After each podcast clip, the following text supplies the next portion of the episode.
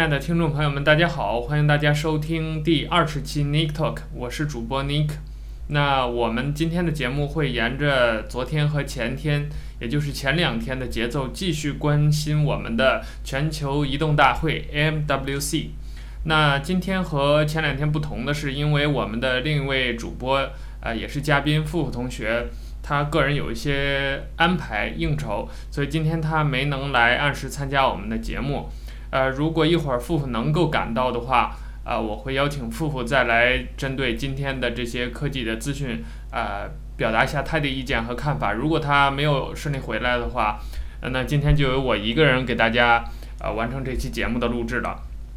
那今天其实。正如我们昨天在节目里说的啊，就是说今天 MWC 里面的新闻更少了，或者说这个大会的进程已经像我们昨天在这个节目的结尾说的，已经开始慢慢的深入去讨论一些更深度的一些行业的话题，像这种大的发布会，尤其是大家比较喜欢看的什么手机呀、呃电脑啊，还有一些智能硬件设备啊，这个相对就比较少。那今天的重头戏其实只有一个。就是今天下午两点钟，小米在国家会议中心发布了它最新的旗舰机，也是很多米粉和科技行业的爱好者所关注的一个产品，就是小米五。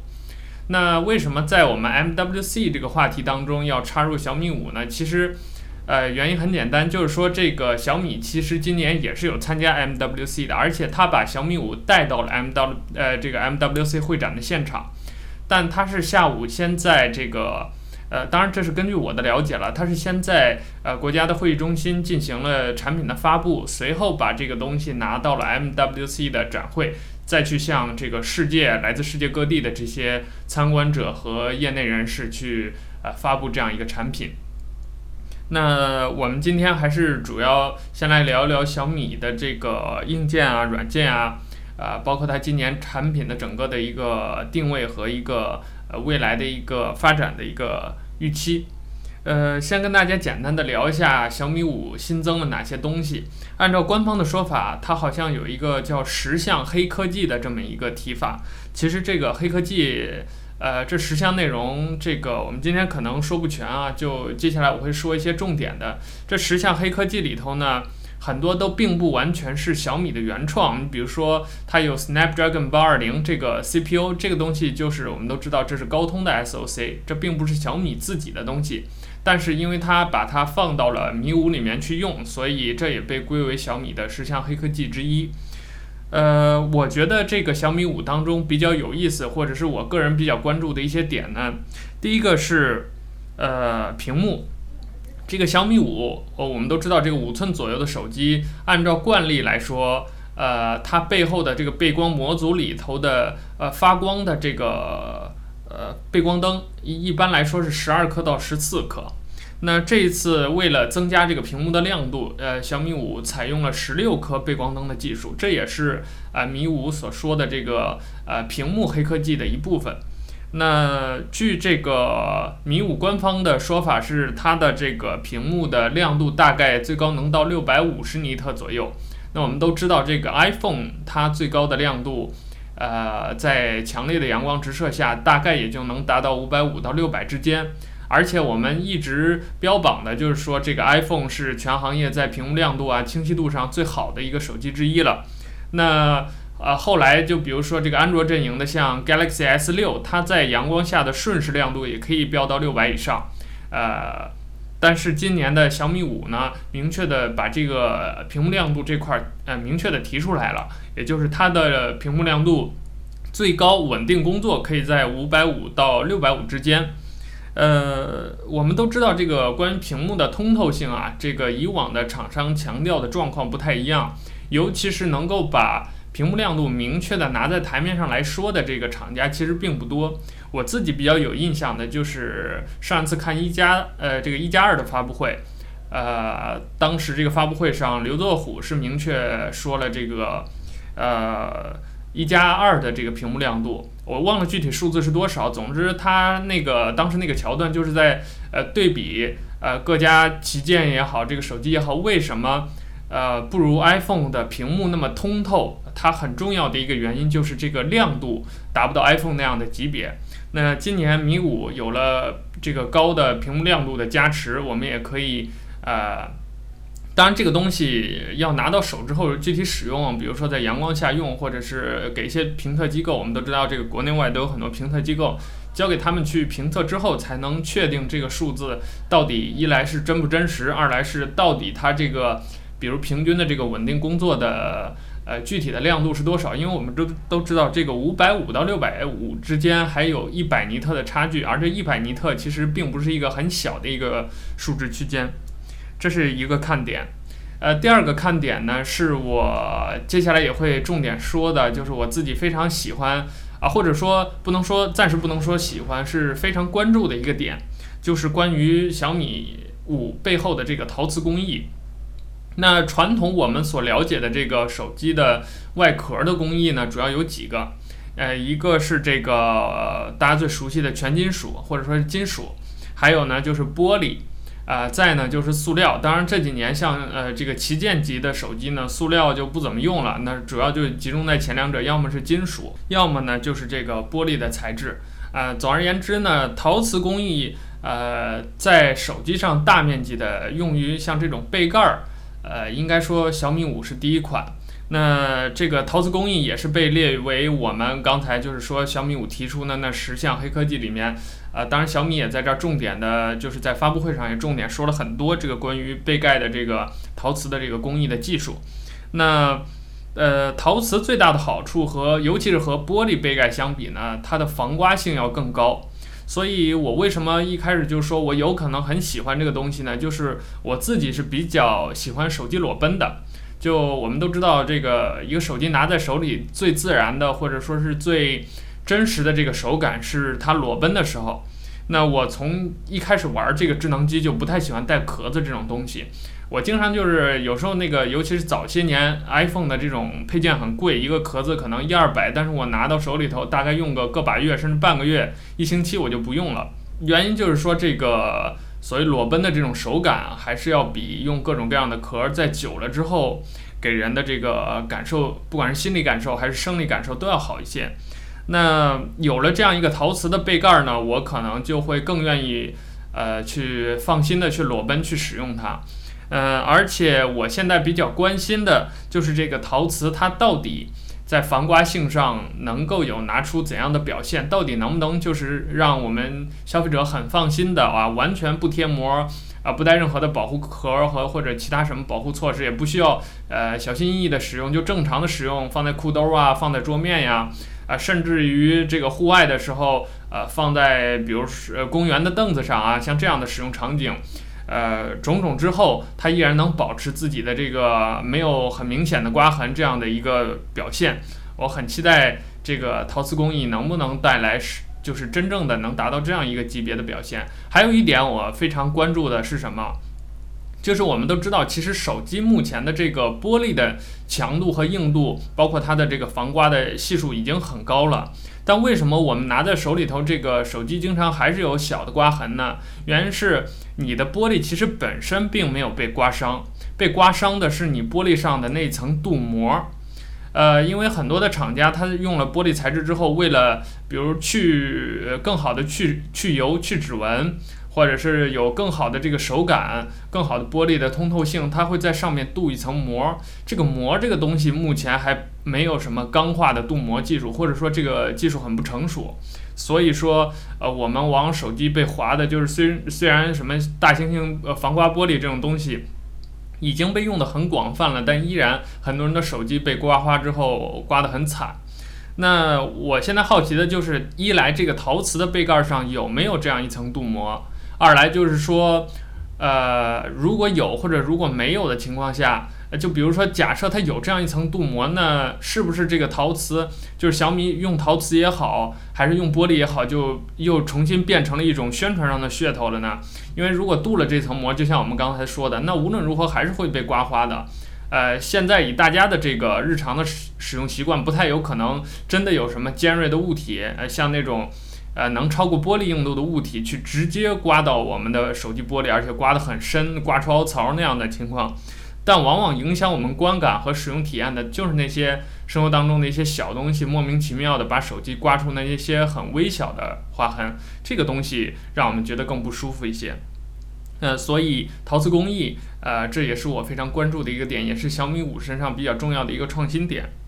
那再接下来一个比较重要的创新点，就是这个小米五采用了一个叫四轴防抖技术的摄像头。呃，这个摄像头呢，我们都知道，这儿要跟大家简单的聊一聊啊，就是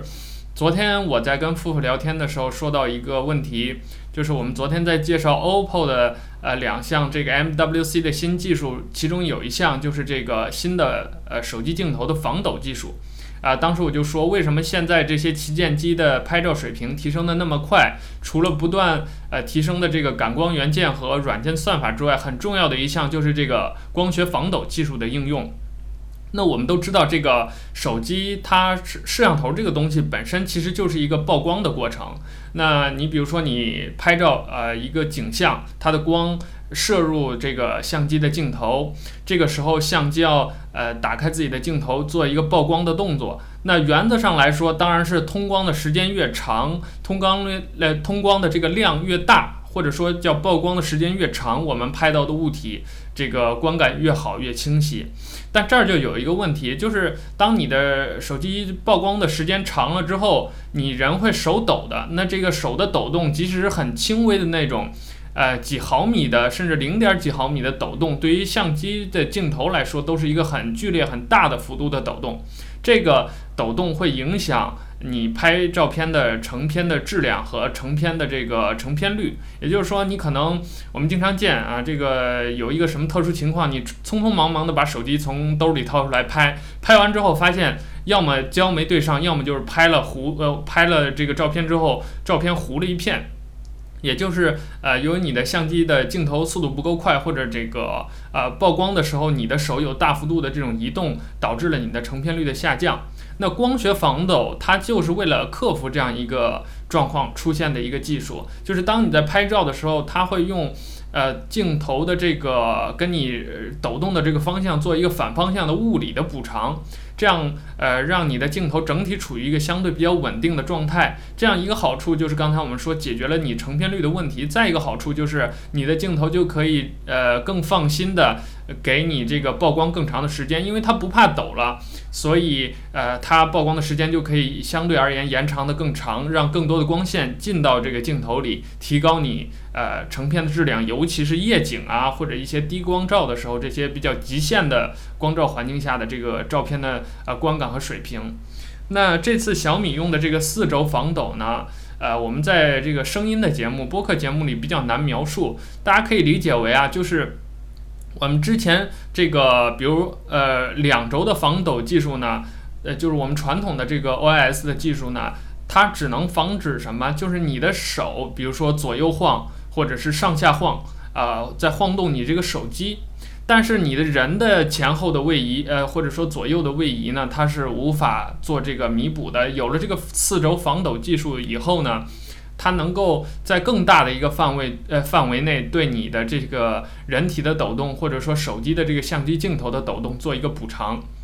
但是有一点，就是这个四轴防抖技术是不能补呃 Z 轴的。这个 Z 轴指什么呢？就是你比如说，你手机拿在手里之后，呃，你胸口是一个方向，然后你胸口的对面是一个方向，呃，在这个方向，这这个呃呃这个轴上，你的相机的位移或者说你的手抖，它还是不能补偿的，这也是一个小的缺憾。那现在，呃，据我的了解，好像能做到 Z 轴防抖的只有 LG 一家，就是在这个很成熟的实用的。呃，相机镜头的技术上，那其他各家呢？就目前来说，可能小米在这个防抖上还是比较领先的。这也是呃，刚才我们说的另一个呃十大所谓的小米五的黑科技里面的一项。呃，这三个呢是米五身上我比较关注的一些点。当然，除此之外，它还有一些别的创新，比如说它有了呃所谓的 QC 三点零的快充技术，进一步提升它这个快充的速度和效率。还有比如说后面我们会专门聊一下，就是小米五这次针对 NFC，尤其是这个移动支付做了一些呃花了呃花了一些大力气，下了一些苦功。那说到这个摄像头的防抖呢，我想跟昨天的这个话题接续上，就是今天再讨论一次这个防抖的问题。就是我们昨天聊到了这个，呃，刚才我也提到了昨天聊的那个 OPPO 的呃防抖的那个镜头的技术。那今天呢，我又把相关的一些文章打开，又重点看了一下这样一个防抖技术大概的一个目前的应用。呃，其中呃有几个比较大的亮点，就是说呃，OPPO 的这次这个防抖镜呃镜头的防抖技术呢，它做的非常非常的敏感，或者说极致。按照 OPPO 现在已经公布出来的一些数据来看呢，首先呃它的这个叫 Smart Sensor 的这个。呃，防抖技术已经真的可以达到三轴的防抖了。这个三轴就是刚才我们说的，呃，手机 X 轴、Y 轴和 Z 轴，呃，就包括刚才我说的那个胸口方向的那个，呃，那样一个方向的防抖，所以是真正的一个三轴的防抖。呃，那这个呢，就呃，而且呃，根据我的理解，因为 OPPO 想把它作为一个真正的商用的技术，未来可能会去做推广。那这样。呃，如果比如说第三方的厂商用了它这样一个技术，可以说是呃打包就解决了整个整个这个防抖的轴的问题，啊、这个等于说就完全不需要再往这个方向上去担心了。那在接下来呢，很重要的一点就是说，OPPO 的这个新的呃镜头防抖技术，它非常非常的敏感，敏感到什么程度呢？就是呃，它可以感受到你零点三缪范围内的这样一个细小的抖动和震动，并且进行一个修正。那这是一个什么概念？就我们经常说这个一个呃镜头的感光面呃感光上的那个呃单位面积是，比如说一点二缪啊，一点零缪啊，一点四缪啊。那它呃这儿这个防抖技术当中所说的这个零点三缪的这个震动幅度是什么意思呢？其实它跟我们刚才说的那个感光元件大小并没有直接的关系，它是指，呃我们有一个简单的换算，就是说你比如说屏幕上，就是我们拍摄照片的时候，一个像素大概对应的呃这个实际的震动的幅度呢是多少？或者说这个呃物理世界的这个幅度是三到五缪，也就是说。呃，现在的这个 OPPO 的防抖技术已经完全达到了像素级别的呃震动频率或者说震动幅度的感知，那这就是非常高精的一个呃可以说一个防抖的一个呃硬件的能力了。所以，正如我昨天在节目里跟富说的，就是说，呃，结合今天我们小米五的这样一个发布会，我非常还是非常关心。呃，这样的技术实际的商用到底有多快？什么时候能够布局？包括它给第三方怎么样一个授权的形式？费用是多少？成本高不高？而且还有一点就是说，它这样一个防抖的技术，到底是只有 OPPO 自己造的镜头模组，或者 OPPO 自己定制的镜头模组可以用呢？还是说，你比如说索尼的呀，什么 OV 的呀，包括三星啊，自己造镜头，只要用它这样一个打包的技术，就可以完成一系列呃一系列的这个防抖的操作。那以上呢，就是我关于小米五这个硬件部分的一些想要说的，或者说今天我觉得比较有亮点的东西。那再接下来呢，就是刚才呃我在 NFC 部分留的一个扣子，就是我想聊一聊关于小米五和它在移动支付上的布局。那之前我们也有节目提到过，就是讨论过 Apple Pay，包括我们简单的提过这个 Samsung Pay。那小米作为我们可以说国内首屈一指的。这个移动设备的生产厂家，尤其是小米和呃，在这个数据上紧随其后的，当然这是根据小米公布的数据了啊。今天在发布会上，小米也公布自己是国内不管是销量啊，还是这个呃营业都是第一这样一个数据。那紧随其后的就是华为了，不管是出货量啊，还是市场占有率都是。那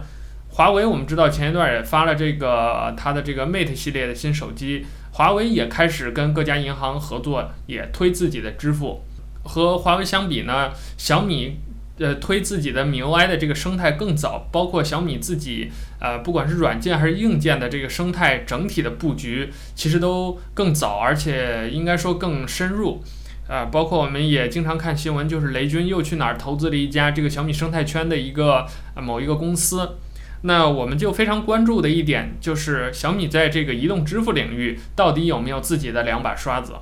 就目前来看，其实是有的，可能很多人都没有关注到，小米早就下手了。比如说，它很早以前就推出了呃小米的理财的服务，叫小米钱包。这个小米钱包呢，类似于我们熟悉的支付宝或者说余额宝，就是你把钱存进去也是会有利息。呃，除此之外，还有一点就是。呃，小呃，这个小米的钱包呢，是也是可以进行这种信贷的业务的。你比如说你在上面，你只要用小米的设备，然后填一些个人的信息，有一些基本的这个征信过关之后，你也是可以在上面借钱的。啊，当然可能我说到这儿，很多小米的用户自己都不知道啊。如果你有时间的话，有兴趣，你可以打开你的钱包这个 app 去看一看。呃，再有一点呢，就是雷军很早之前就投了很多的这个互联网金融企业。所以等于说，他也在暗暗的为自己未来的这个移动支付做好布局。因为这儿也插一个题外话，就是说我们之前支付宝啊、微信啊跟银行之间的这个关系，我们也看过类似的新闻。就呃，银行这边当然不愿意让像支付宝这样的业务去影响到他的利益，所以说可以说双方闹得就很不愉快。呃，包括有这个每日限额五千的这样一个规定的出台。那在这种情况下，不管是支付宝也好，还是这个微信也好，就是或者说腾讯也好。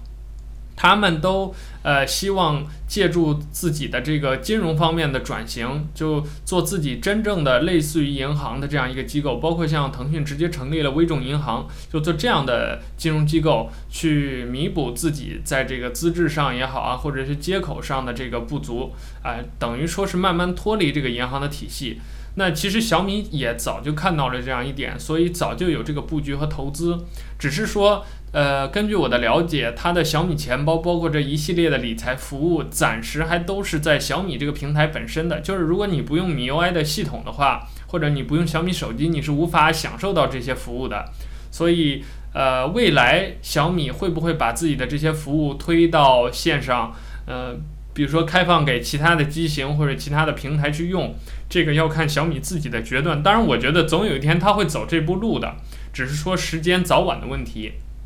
回到我们刚才说的这个米五的话题呢，呃，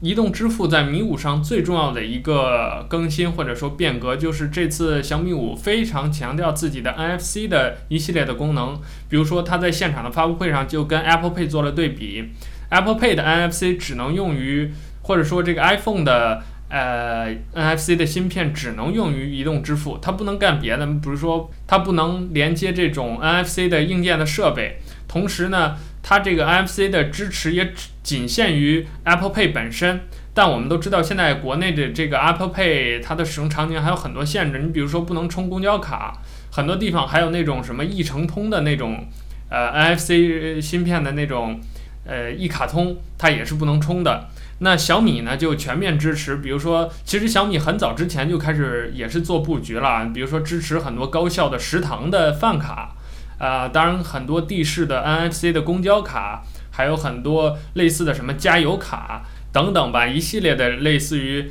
啊、呃、这样的卡片的支持。所以说，呃，对于小米五来说，它的 NFC 仅。呃，仅就支付而言，应用场景就已经非常非常的广泛了，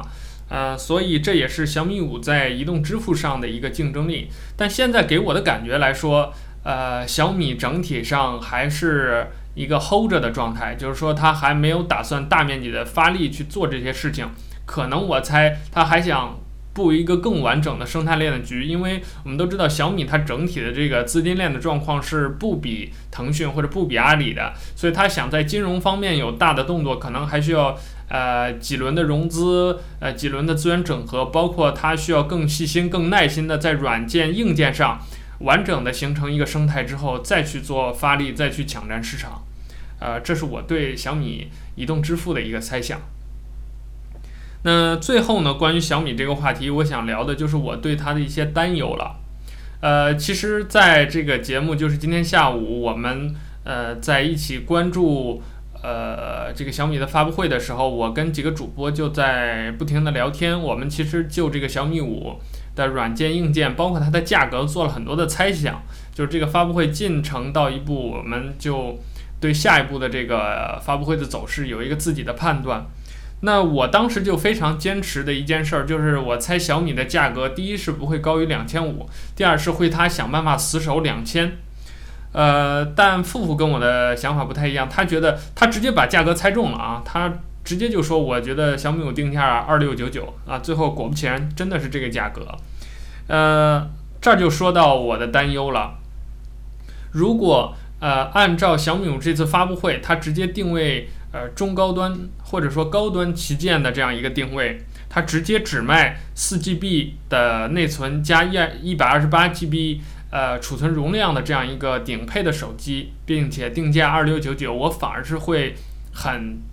对小米会会呃很有信心，或者说对它的未来会有更多期许的。但是我现在看到的就是，呃，小米它有三个机型。呃，分别覆盖了三个价格段。首先，现在小米在发布会上明确说的是，它的低端是三十二 GB 的储存容量，加上三 GB 的内存，再加上一个呃一点八 G 赫兹的 Snapdragon 八二零。所以等于说，这个整个的硬件水平和它最高的那个高配版或者叫 Pro 版比，就低了呃一个档次，甚至两个档次。它的价格是一九九九，就是我们熟悉的小米喜欢的定价。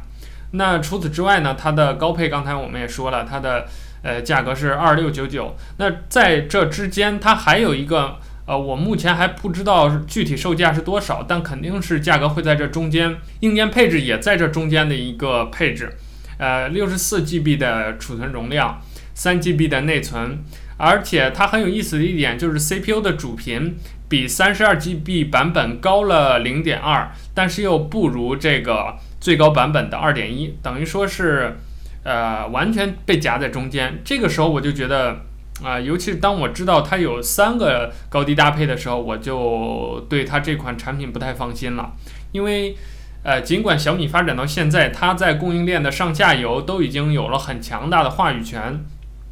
但是，不管是从它的出货量也好，还是它整个的这个利润率啊、销售额呀，包括它在这个供应链厂商心中的地位，依然是不能和苹果、三星去相比、相媲美的。包括它对整个这个呃供应链的控制力，都是不如刚才说的那两家。那这儿就造成一个什么情况？就是它一旦把自己的战线拖得这么长。那对它整个的这个供应链的要求就非常高了，比如说它的仓储、它的供货、它的产能，呃，包括它线下线上渠道的这个销售，要求就非常高了。那等于说，它现在又有四个颜色，就是有一个粉色，有一金色，然后是传统的黑白两色，再加上呃这样一个三个档的高低搭配，等于说是三四一十二，它总共要为小米五备十二款的产品。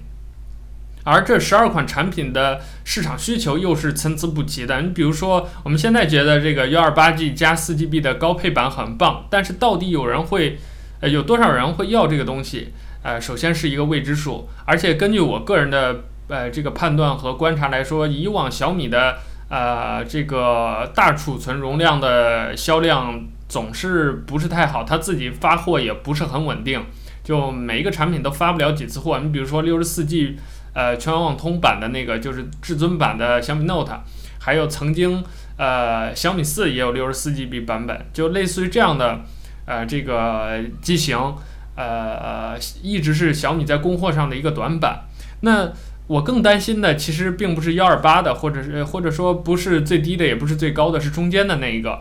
呃，因为它的价格。被卡在这个高端和低端之间。那另一方面就是它在硬件上又并没有和两者有一个巨大的差距。你比如说，我个人的一个判断，如果我要买这个机器，我可能更愿意买，呃，既容易买到，而且价格可能会相对便宜的这个三十二 GB 的版本，或者直接上一个最顶配的幺二八 G 的版本，我可能就不太会选择中间这个六十四了。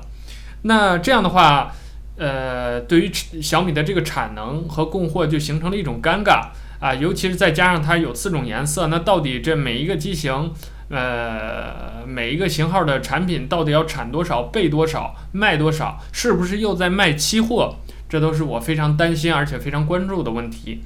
呃，所以呃，这次小米小米的发布完成了之后呢，呃，我在自己总结的时候也是，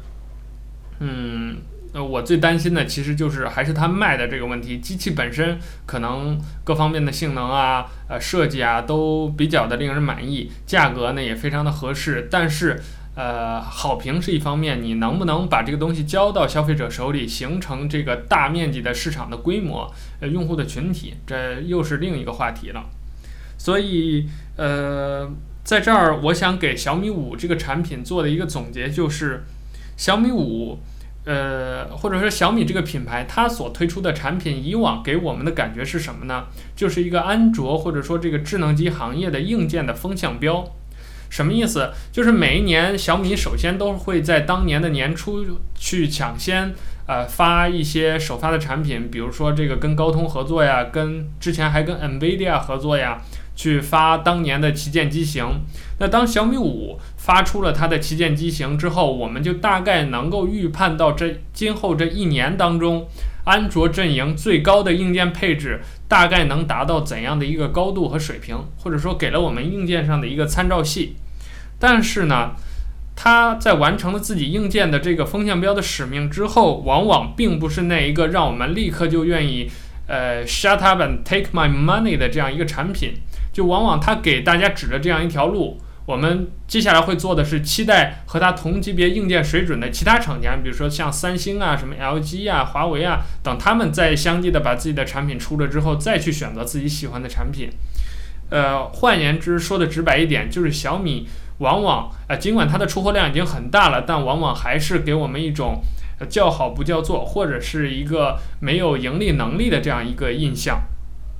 那在今年小米五发布之后，呃，通过软硬件各方面的一个观察，我觉得这样一款手机，这样一个产品，是一个真正我愿意，呃，出于主观的这种使用的意愿而去掏钱购买的一个产品。因为之前我也买过小米的产品，但是都是那种带玩票性质的，比如说自己用一用，顺便测一测，然后就送朋友或者转手卖了。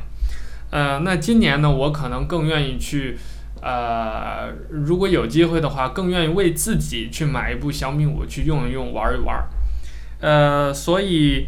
呃，最终这儿又落到了刚才呃我跟大家讨论的一个话题，就是这个陶瓷后盖。就我自己是非常喜欢裸奔的，刚才也说了，所以我之所以这么关注陶瓷后盖的一个原因，就是说我会已经开始去预设，就是我拿到这款机器之后，我愿不愿意，或者说这个机器能不能让我放心大胆的把它裸奔着拿在手里，然后舒舒服服的用一年，等到下年我们再迎来新的小米的旗舰产品。